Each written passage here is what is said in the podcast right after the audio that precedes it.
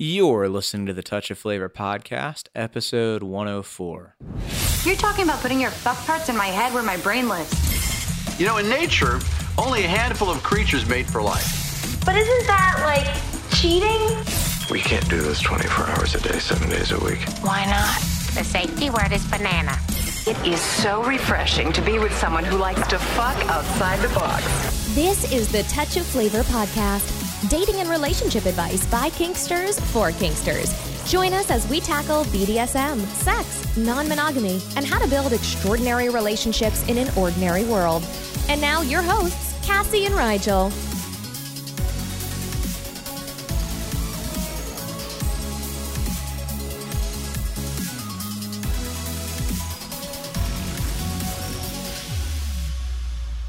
All right, folks. So today we have an interesting guest on, someone who's not necessarily, well, our target audience. I don't know. I was going to say, not necessarily somebody that you've probably heard on other sex or kink podcasts before. So today we're interviewing GS Youngblood, right? And GS Youngblood coaches men in relationships on how to live, love, and lead from their masculine core. He specializes in nice guys who are with strong women and his teachings combine Im- deep embodiment work with the framework of the masculine blueprint from his book, The Masculine in Relationship. This was really interesting. I think Cass and I both went into this a little braced in terms of wondering where we were going to butt heads Yeah. for reasons that I'm sure you can get from the bio. and obviously, there are areas that we don't align, but we actually found some some similarities in principles as far as what we bring to our relationship tables. Yeah, what was what's so interesting to me about this, and this is something I think a lot of times we don't do enough in in our world that we're all in, but is to you know really sit down and have conversations with people we're worried we might disagree with, is that when you get down past the phrasing, a lot of the principles for good relationships that he teaches are similar to good principles for relationships that we teach. And it was super interesting to find those points of agreement and definitely some points of disagreement along the way as well. So, with that, we'll hop in. And without further ado, we bring you GS Youngblood. Okay, awesome. From your end, what is it that you kind of view your work as and what you do? Well, I try to specialize in men in relationship, and it's that masculine feminine dynamic. And I've been through it. I've seen so many men go through it where there's a lot of relationship friction. And a lot of that comes because the guy, he isn't bringing any masculine energy to the relationship. So he's not creating a, a natural polarity in the relationship.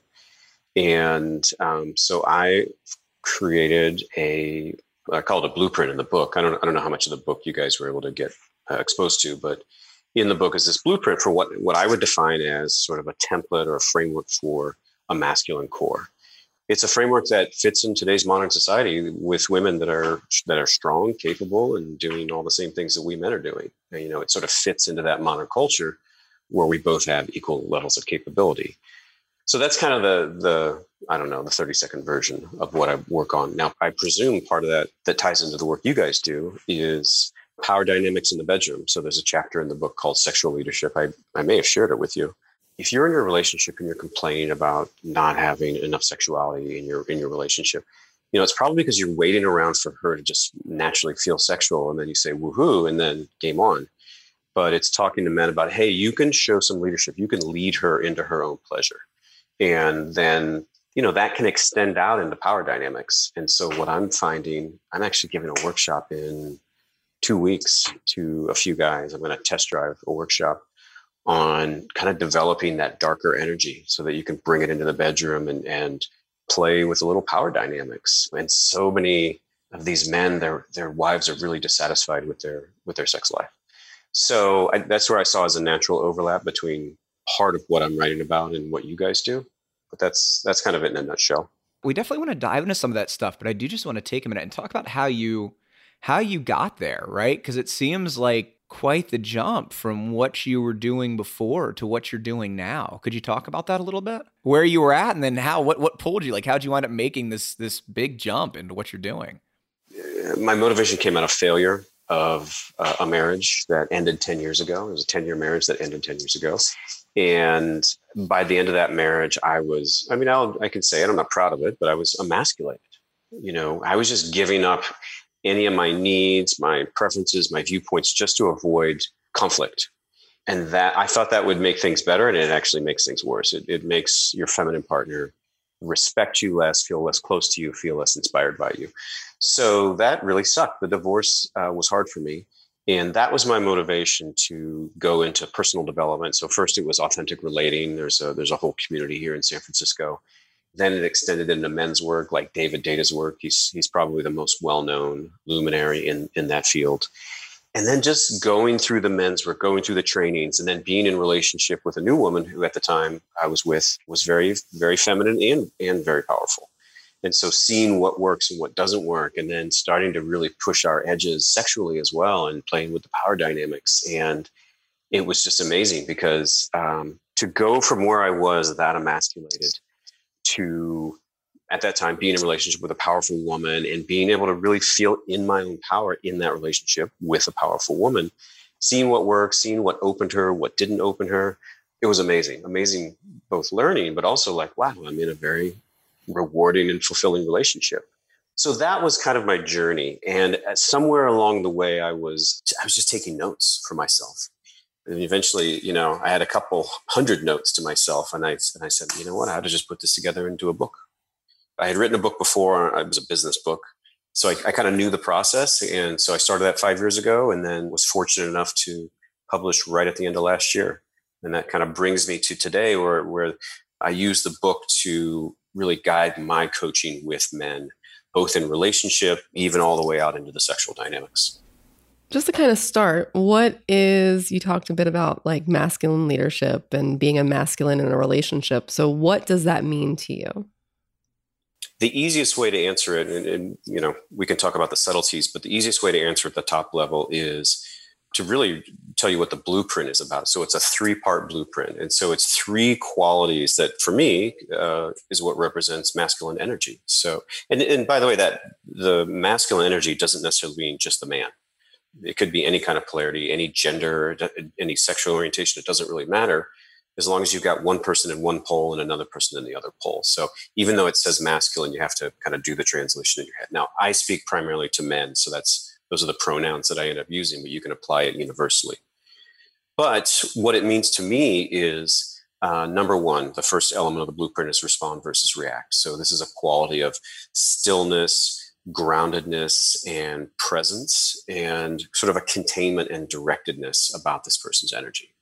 It means not being reactive. It means not being uh, defensive or shutting down in times of conflict because those are reactive behaviors. It's instead it means being very choiceful about how you're responding in any given moment to you know interpersonal conflict that's that's natural so that's element one element two is provide structure right so you, it could be structure or direction so this is the quality of clarity decisiveness being in tune with what you want you know a lot of a lot of men really they've they've kind of atrophied their own capacity to know what they want whether it's their preferences or a boundary and that's one of the core things I teach to men is you've got to get more in touch with what you want. Quit abdicating, quit deferring because you think that that's going to make things better.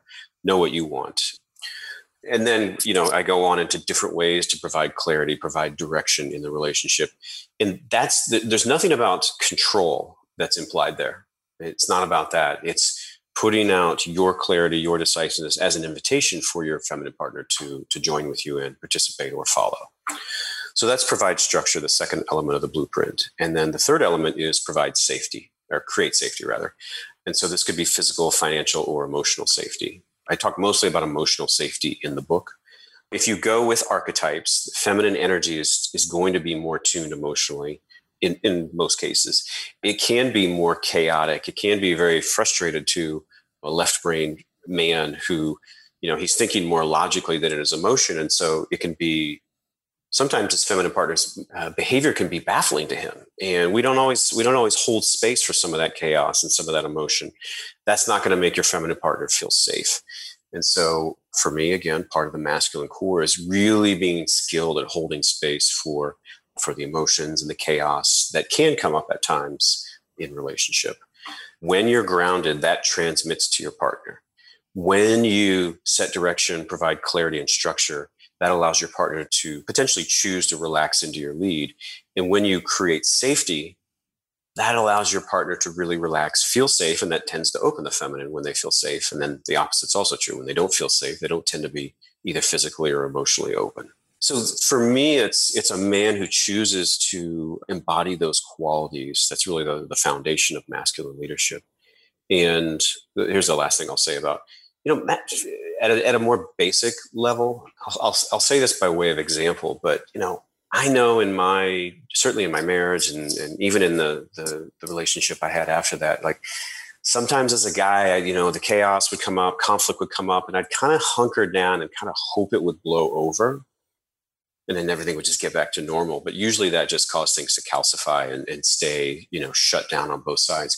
Me and my masculine leadership would have would have made different choices, which is, you know what, I I don't know what the problem here is. I don't know if it, is this her dysfunction? Is it mine? Is it both? It doesn't matter.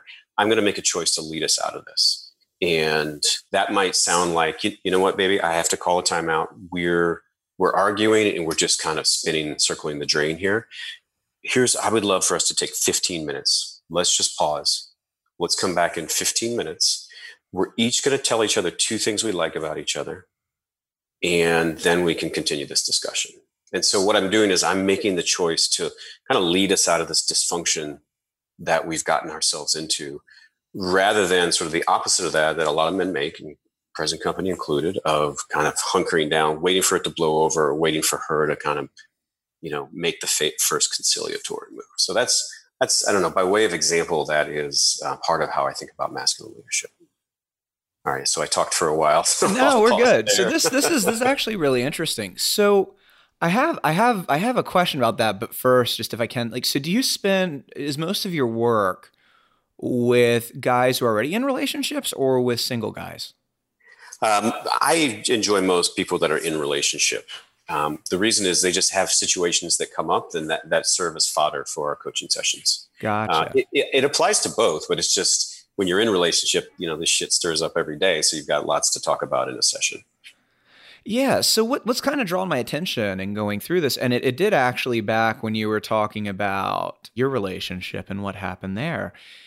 A lot of the things that you're talking about, the the creating that sense of safety, the not really compromising on what you need and and being clear about that. What was the first part of the I'm sorry, what was the first part of the framework? The um respond versus react. Yeah, so, responding versus reacting, right? Or even down to kind of the example you just gave of like, hey, you know, this is this isn't going well. Let's take a break. You know, to me, and when we're working with people, those are good relationship skills. Period. Mm-hmm. Right. And I'm I'm just curious, like. It seems to me like where you're coming from with it is that that falls more on, even if you're not talking about gender, but like kind of like the polarity of like where one partner should be stepping up and taking that those steps and is there a reason that that's kind of how you see this rather than both people should be doing all of those things that you're talking about with yeah. this blueprint a few reasons mainly because men are not prone to that. We like to be right we like to be correct.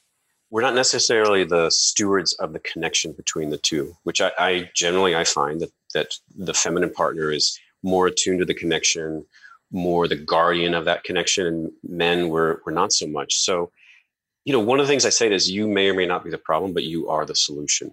So in directing all this to men, yeah, you could apply it to women or the feminine as well, but we're not naturally tuned to that. So we tend to defer.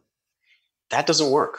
And it's not, it doesn't come naturally to men. So you, I, you know, we've got to inspire them and teach them these kind of relationship skills. It doesn't come naturally to us. And so that's why it's a big focus and why I'm focused mainly on men because they're just such a fertile target because, well, I'll say we, because we're not doing it naturally. I don't know. Does that make sense, Josh? It does. I, I, it does. I guess I'm just I'm trying to figure the whole masculine feminine approach. Though, do you see? Again, genders or not, do you see as there being like different roles that people should take in a relationship, or you know, like we were just saying, like are these skills that you think really everybody in a relationship should be bringing to the table? It's a choice, and it's it's a choice for, for how any individual person wants to be and also a choice for the type of person I want to be with. What I would say is, I don't like me personally, you know, GS. I don't need my woman to be to have stillness and groundedness. Like I, I actually enjoy when she's chaotic and expressive and you know big emotion. Um, I actually enjoy that a lot. That's not a quality I would say. Hey, that's just a good relationship skill. We should all do that. So it's something that I enjoy, and I think that's one example of where I don't see it as um, just a general relationship skill. As it relates to the second element, you know, provide structure I this again, this is personal choice for me. I enjoy when in a lot of areas of our life when my woman will surrender to my lead. And of course it's her choice. You know, surrender is probably too a word. Choose to follow my lead. I like it when she's willing to do that. And I have to earn it every day, of course. And so again, I don't see that as a gen- necessarily a general relationship skill for the template that, that that I'm putting out there, proposing to the world. And so it's great when we're not when it's not just these common relationship skills like she's in a certain energy and i'm in, a, in the sort of the opposite polarity energy. That's that's when i think our relationship works the best. And so that's why i don't call them or refer to them as general relationship skills so much as in a highly polarized relationship which is what i'm after and i'm also sharing with other people it feels good when we're in different energies so I guess that's why I'm directing it mostly to the men because I'm I'm describing a certain style of a polarized relationship. What is what is a polarized relationship when you're talking about it? Um, it means two people not both in their masculine energy.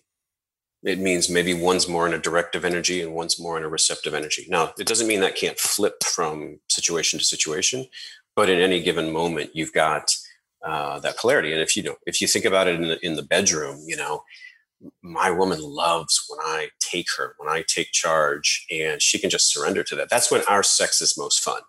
If we were both trying to be in charge in the same moment, it could dampen that polarity and the kind of the charge that we experience. And so, in any given moment, we're in we're in different energies. Again, that can flip, but in any given moment. I'm curious because you know I, I, I looked up some of the stuff that you have, and you talk about like BDSM. Mm-hmm how does this relate to and how does this work into dynamics where there is a dominant female? Well, then the polarity would be reversed. You know, it, for me, that you know, when you say dominant, that means she's going to be in her masculine energy. Now, she can be a, a feminine person, but she, if she's the dominant, she's going to be in her masculine energy. So it all still applies. Uh, it's just she's she's adopted that that uh, side of the polarity. I'm genuinely curious, like, because I, I, get I get the idea of polarity in relationships, you know, particularly if and and I know, and I'd be really interested in talking because I know I saw, I think in the description of your book that you take some of your principles from BDSM, and when you're talking about directive versus receptive, I hear a lot of of power exchange themes there. Mm-hmm. But I guess I'm curious if it's not gender specific, what what's the purpose in labeling it masculine and feminine as opposed to like you said like directive and receptive or something yeah yeah you know, I it's funny you say that, Josh, because I I had really grappled with whether I wanted to refer to masculine, feminine, and, and directive and receptive were the two phrases I thought about just using across the board in the book. I didn't make that choice for a couple of reasons, just in the tradition that I I've been studying in. This is sort of in the school of David Deida. Um, it's it's a commonly known terminology. Also i did choose to talk to men specifically. That's just you know what i want my target audience to be. So it, it then the, those terms of the energies did mostly match up with the with the gender references as well. But i could have easily stripped it out and had it be just like really strip out the gender. It just i chose not to for those reasons but i could have gone there for sure yeah, so it sounds like, and I mean, correct me if I'm wrong, but it sounds like that choice of, and I'm just trying to understand where you're coming from. And Cassie, actually, I'm coming into this a little more blind than Cassie, if I'm being completely honest. it sounds to me like the the masculine feminine choice is really more a branding choice and an actually how you see relationships choice and how you're actually structuring and applying your methods. Yeah, you said marketing choice. I think that was the phrase you used. Mm-hmm. And yeah, I mean, I guess that term fits. It was, it was like I said, it was a choice of who's the target audience I'm talking to, which I, is, is definitely a, a marketing choice that one makes in business. So yes, you know, this could be flipped entirely, but I'm definitely going after that that class of men that that that wants to inhabit their masculine pole, and they're with a woman who who chooses to inhabit her her feminine pole, kind of as their standard energies, not strictly, but as their mainstream energies for their life. And I can respect that. We have the podcast that we have here where we talk to kinky and non monogamous folks. And Mm-hmm. what we do every day is we coach non monogamous people in their relationships. And that's our target audience because that's where we have passion. It still is kind of curious to talk about applying these things as only individuals versus it being a group effort. My experience with working with our clients, it seems like there's a lot more growth and a lot more people get further along when they are working as a team and when they are putting their minds together and saying, okay, this is the structure that we're using together and this is what we're doing together to get from point A to, to Z, right? So I'm just curious as to with kind of dividing those roles and dividing those responsibilities versus having each person in a relationship have responsibility for themselves and the relationship as a whole, why you feel that approach works better. I feel like I want to make one clarification that Please. um, Oh yeah, definitely. Yeah, when we're when we're well, at least when I'm talking about being in these energies and having a polarized relationship, we're really talking about times of intimacy. It's not about you know, hey, we're you know, like you guys, you're probably collaboratively saying, where do we want to live, you know, and how would we pay for a house in different cities, and so getting through the life part of things. Generally, these days, I'm thinking we're both kind of in our masculine energy. It's kind of this get it done energy, or if it helps, I can say we're both in our directive energy. um, You're speaking more to you're speaking more to the podcast audience now. All right, okay. Maybe should we just say receptive and directive for the rest of the talk? Uh, that's up to you, but I think Yeah. uh, definitely definitely it's going to click more with people. Yeah, okay. I, I understand that. You know, think about if you think about it, you have a partner, and let's say you guys play in the lifestyle, and and you know you you engage in BDSM activities. Some people kind of that's their mode all the time, and she wears a collar around the house, and like they really take it. Nah, uh, he does. pretty far. Okay, there you go.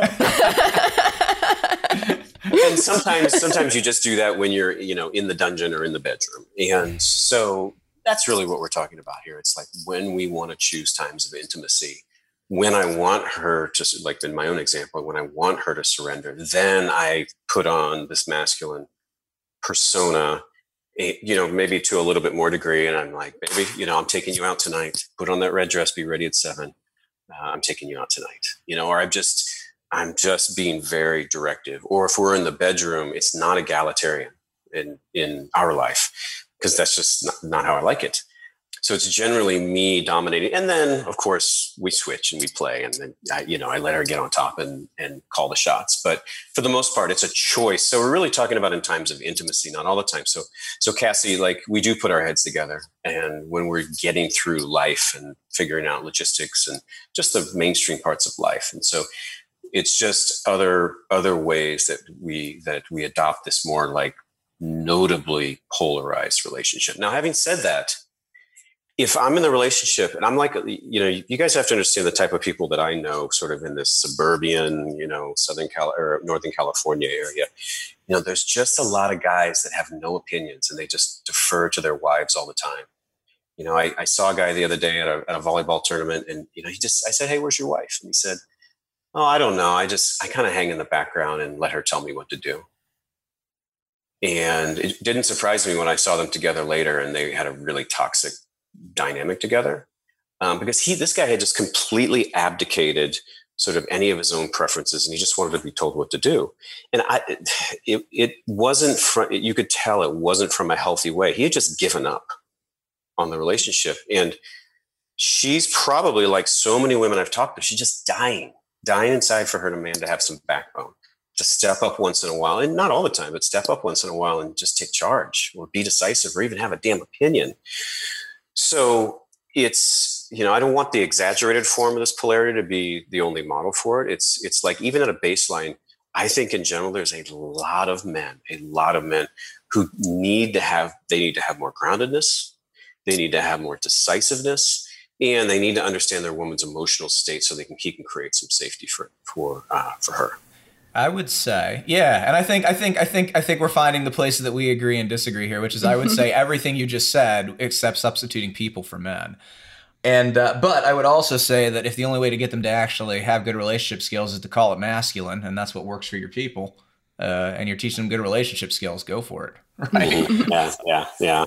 I, and I do think I, I, actually think that that clarification that you made that you're mostly talking about some of this stuff in intimacy and in the bedroom, that kind of polarity. To me, that's a pretty big distinction, actually, uh, as opposed to going through everyday life. Yeah, and, and just going back to the first thing you just said, I grapple with this a lot, and I love that you guys are calling it out because it's actually helping me think through uh, a, a broader a broader application of my principles.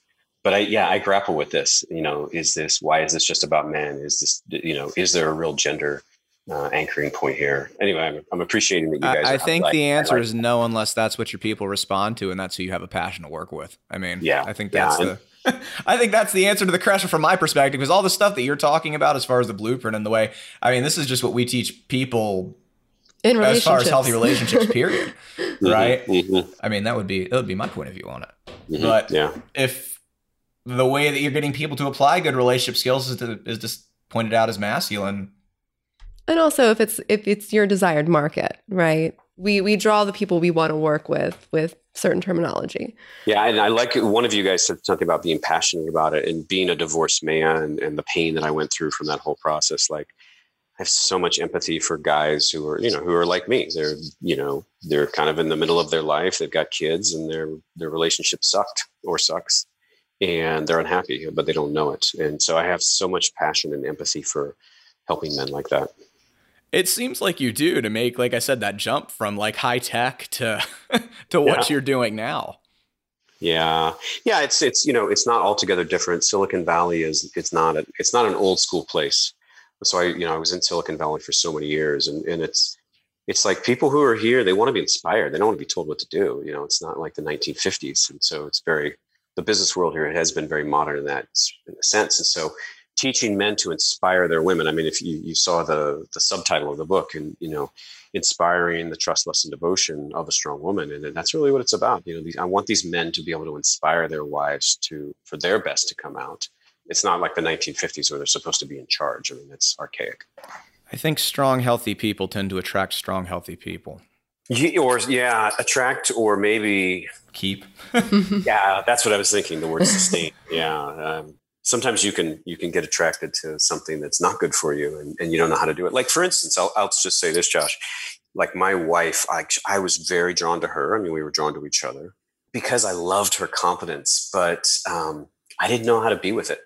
I didn't know how to be with her strength and i and i hadn't dealt with my own insecurities at the time. So i was very attracted to her but i didn't know how to be with her. And that's you know I, that's what i want to teach men to do is like don't squelch your your partner enjoy the fact that she's powerful and learn to be with that in a really healthy way. I think that's a good. I, I think that's. A, I think that's a good observation. What I said about strong, strong healthy people attract strong healthy people is not always true. Uh, that's certainly there are certainly people who, for whatever reason, go against that that model. Mm-hmm. So yeah, mm-hmm. no, I think that's a good. I think that's actually a pretty pretty solid observation on that. I feel like mm-hmm. I could mm-hmm. talk about just that for an hour. Shit. Well, yeah, I would actually. You guys are experienced in this area of of kink and and power dynamics.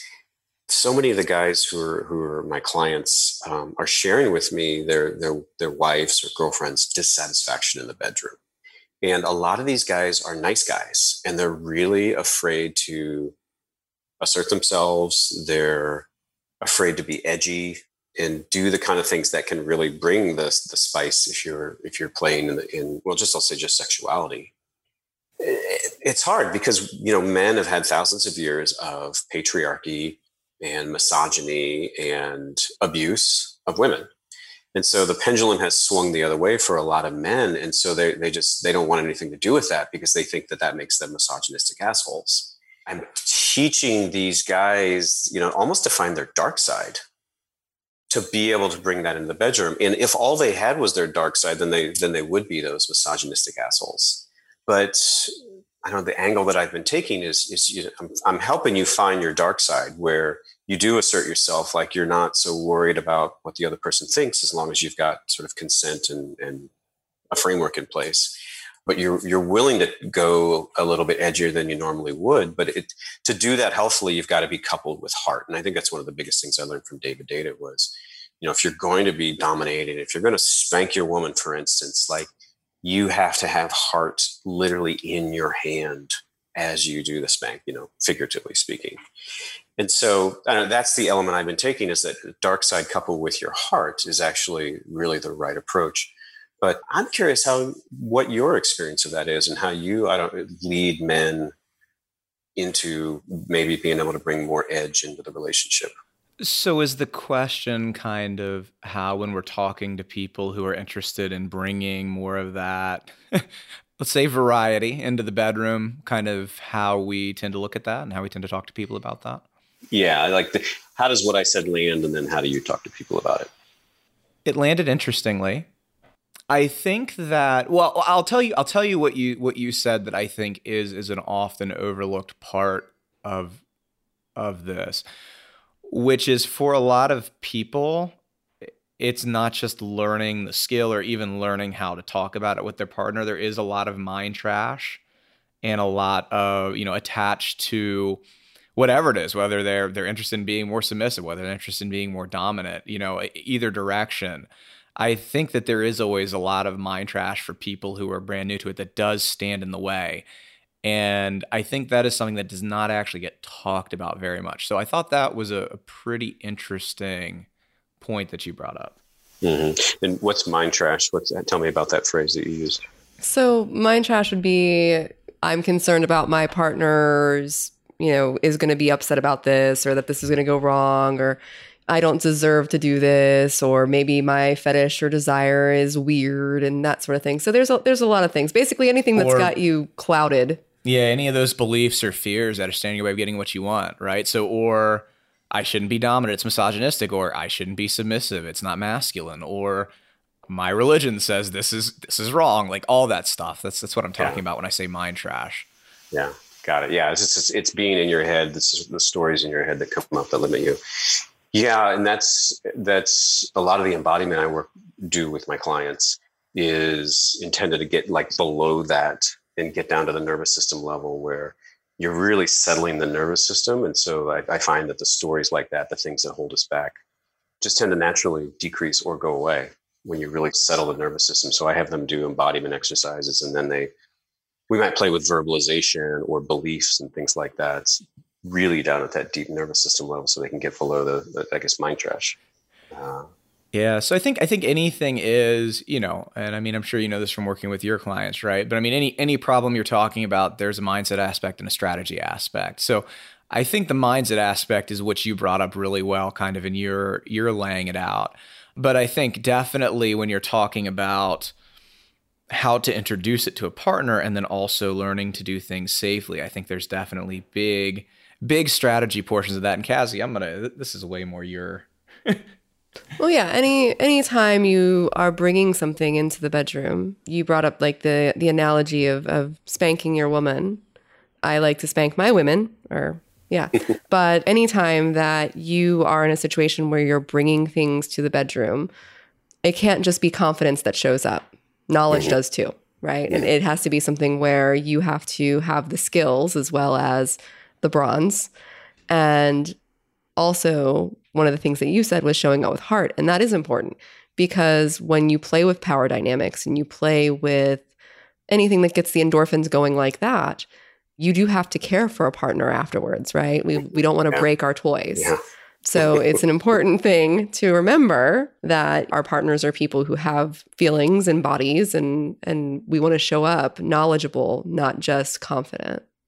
Yeah, yeah, and uh, what you're speaking to ties into the third element of the blueprint: create safety, and whether that's safety with aftercare, or I guess for me, even more importantly, like during. You know, it's mm-hmm. it's the I'll talk to guys a lot about attunement. We do a lot of practice about splitting their attention, partially on their own pleasure, but really having some large portion of their attention on her and the little movements of her face, and just being attuned to what is feeling good and what's not feeling good because a lot of guys can get lost in their own pleasure or maybe this thing they're trying to do and lose track of their partner and you know they're then not caring for her and creating that safety in the flow uh, of the sexuality at the time i think that and so like when we're talking to people about it, it I think it's important, you know, if, as far as if you're if you're just like you're trying to like you're you're trying to have like a little rougher sex or something like that. I think you're mainly dealing with I mean, I said mind trash, but you know, with that that mindset end of things, right? And I'm, I'm sure you know that, like, from your work, that mindset and changing somebody's mindset and changing those beliefs and the way people think about things and overcoming the fears that that's mainly something that you have to do in like a coaching or a you know some kind of actual interaction right because it's different for everybody but as far as the strategy end of it you know for people who are if they're looking to go further than just that rough sex and really go into kink you know i really recommend that once people are moving that direction that they really actually educate themselves on specifically whatever it is they're interested in doing. You know, I mean, this is the wonder of the wonder of the modern age. You know, when we we discovered we were kinky, what? Almost 17 years ago at this point. Yeah, what she said. Like, you know, there wasn't at that point. And I, I mean, would say that we discovered that we were each we were both kinky. Yeah, I was like I, I had been I had been like, you know, putting girls in dresses and spanking their butts for years before that. So yeah. I just didn't have a label yeah. for it. But anywho, I digress. So what a what a wonderful discovery that you guys are both on. Oh yeah, it's fantastic. well, you know, our our meeting story is that the first time we met, well, no, sorry, sorry, the second time. The first time we met, we didn't like each other. Nope, the second time we met, she handcuffed me to a table and yep. then we got along. I handcuffed him to a table and dry humped him. This and was, it's been love ever since. This was the story my best man told at our wedding. So nice. Yes, it was actually pretty nice. so you know, I would recommend that people, you know, if they're moving past that into really, I mean, I can't understate the mindset as far as like you need it, right? Like you have to have it, or you're going to be caught up in all that stuff. You're going to be in your head. You're not yeah. going to be paying attention to who you do, but once you're working through some of that, if you're really actually digging into kink, I mean, there's so many resources now to learn to do things safely. You know, mm-hmm. whether it's books, whether it's online classes, whether it's up until recently, you know, going out to groups like where they're teaching stuff. I'm sure now some of that stuff's moved online.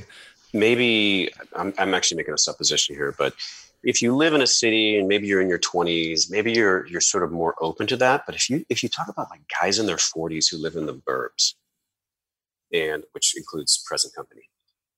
They they like they have no idea. I mean, they they go look at porn, but that's not what you're talking about. You're talking about actual educational resources and and so that's I'm saying the same thing as as you guys in that sense of like just go expose yourself to healthy educational sexuality resources and like start expanding your mind over what's possible. It's not just maybe the same vanilla sex you've been having with your wife for 15 to 20 years, but it's like go educate yourself and just kind of the more you watch, the more videos on rope tying that you watch, you know, you'll it'll just expand your boundaries a little bit more, and you realize there's a whole cornucopia of things to do. But uh, guys in the burbs are just like it's so outside their bubble they they can't even begin the thought process on it.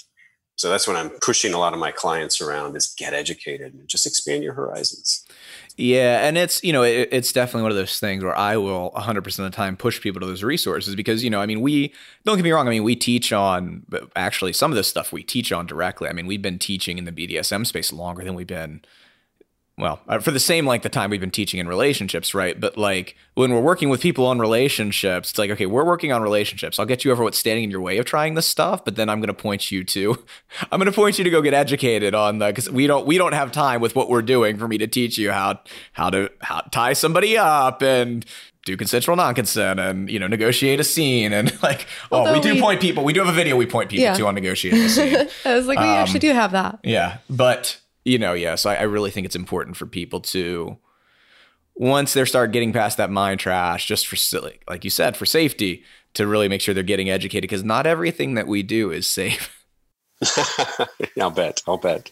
yeah, yeah. Well, I'm all for it. I'm I'm 100 percent behind what you said, which is just expand your horizons, learn more, and you'll see what's possible. So, I think Cassie, this is my fault. I think we kind of firmly digressed from the path you had laid out here. um, I, well, I have a question for you guys. Okay. Um, you guys are very much focused on polyamory, mm-hmm. and it's not it's it's not my field of expertise in any way. But it seems like create safety would be huge in polyamory because there's so much emotional risk from having multiple partners.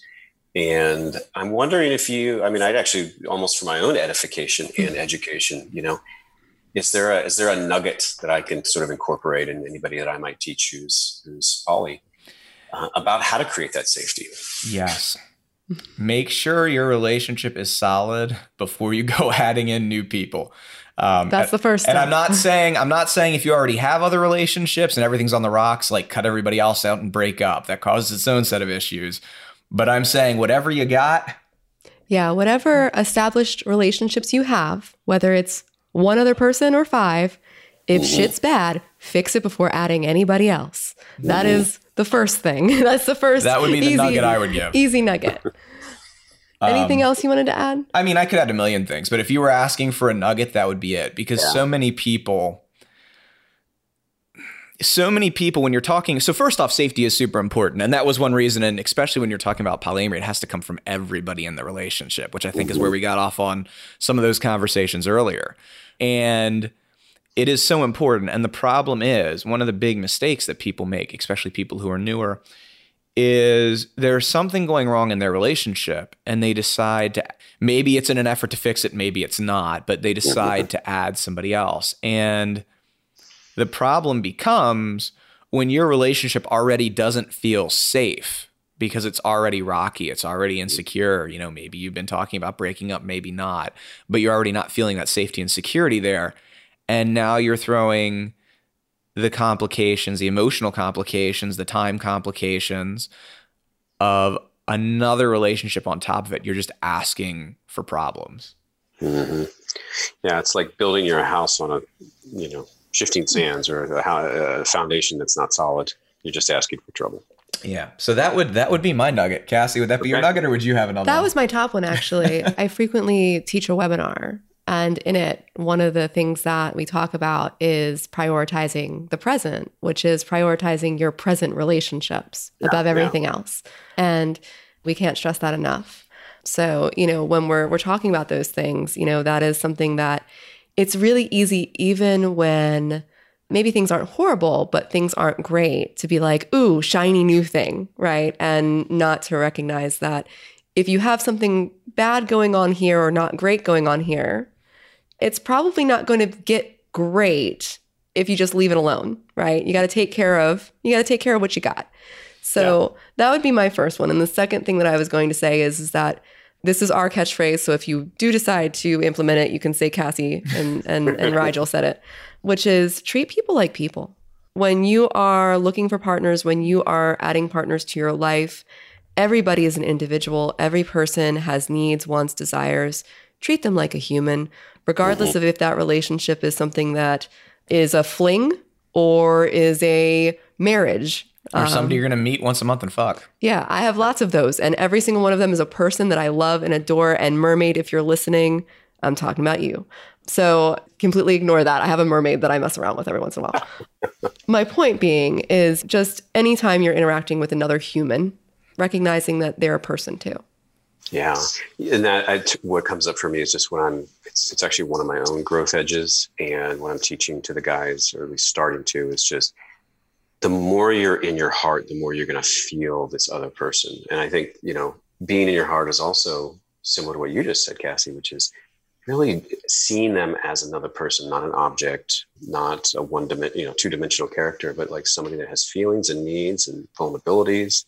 And I find that, that if I can get these men more into their heart, they start to see their partner like that. So when they see their partner in distress, they they're able to more appropriately respond when they come from the place of their own heart.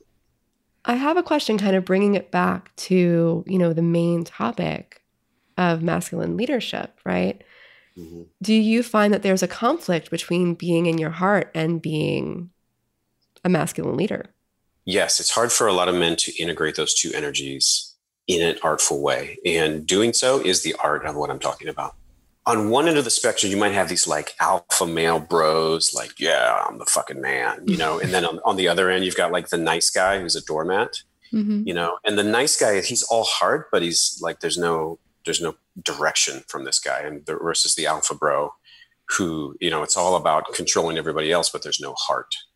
And I think those two ends of the spectrum can kind of illustrate where I think the healthy balance point for men is. It's like you're in your own heart and you have a directive energy about yourself uh, at the same time. And I, I think the combination of those is the art of what I, I'm hoping to put out in the world. Amazing. Yeah, no, I uh, we'll hop into the speed round here in just a second, but you know, this has been a, a very pleasant conversation. It's been a very interesting, you know, talking to somebody who is trying to create better relationships, but doing it with such a different audience and a bit of a different emphasis. But kind of seeing the places of similarity and the places of not so similarity uh, has been actually this has been really interesting. I've actually really enjoyed this conversation. Cool. Uh, me, yeah, me too, guys. I, I, I, you guys are both very sharp, so I've enjoyed this. awesome. So before we wrap up, are you down for doing our speed round? Yeah, I have no idea what it is, but sure, let's do it. All right. So the idea is it's like 10 questions as fast as you can. It's supposed to be 60 seconds. Like, don't overthink it. And uh, we'll wrap up with that. Yeah, there's no wrong answers. There is no wrong answers aside for taking incredibly too long to answer. Excellent. Let's do it. All right.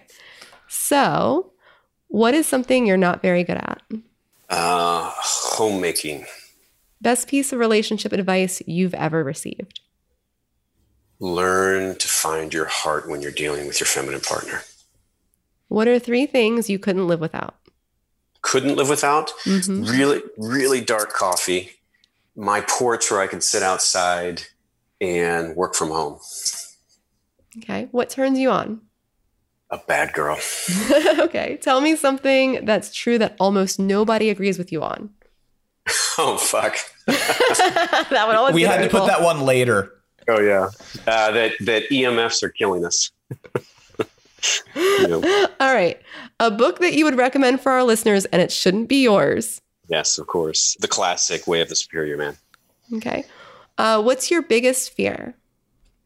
Being alone. Hmm, I think that's a big fear for everybody. Yeah. What's the most adventurous thing you've ever done? It can be an ex- sexual adventure or not a sexual adventure. Uh, sex in an incredibly public place. Nice. My last girlfriend. Who is your movie, TV star crush?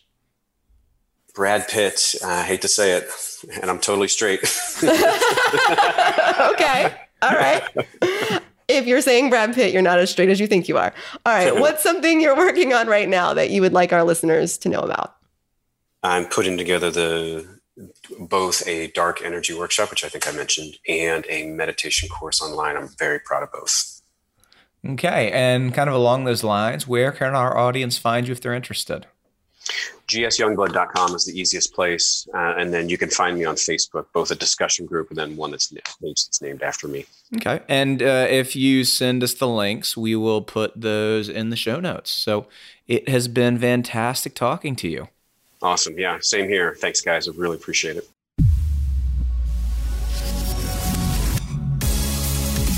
Thanks for listening to the Touch of Flavor podcast, where we're building relationships outside of the box. Got a question about kink, power exchange, or open relationships that you've been holding on to for years? This is the place to ask it. Submit your question at a touchofflavor.com slash ask or leave us a voicemail at 833 ask TOF1.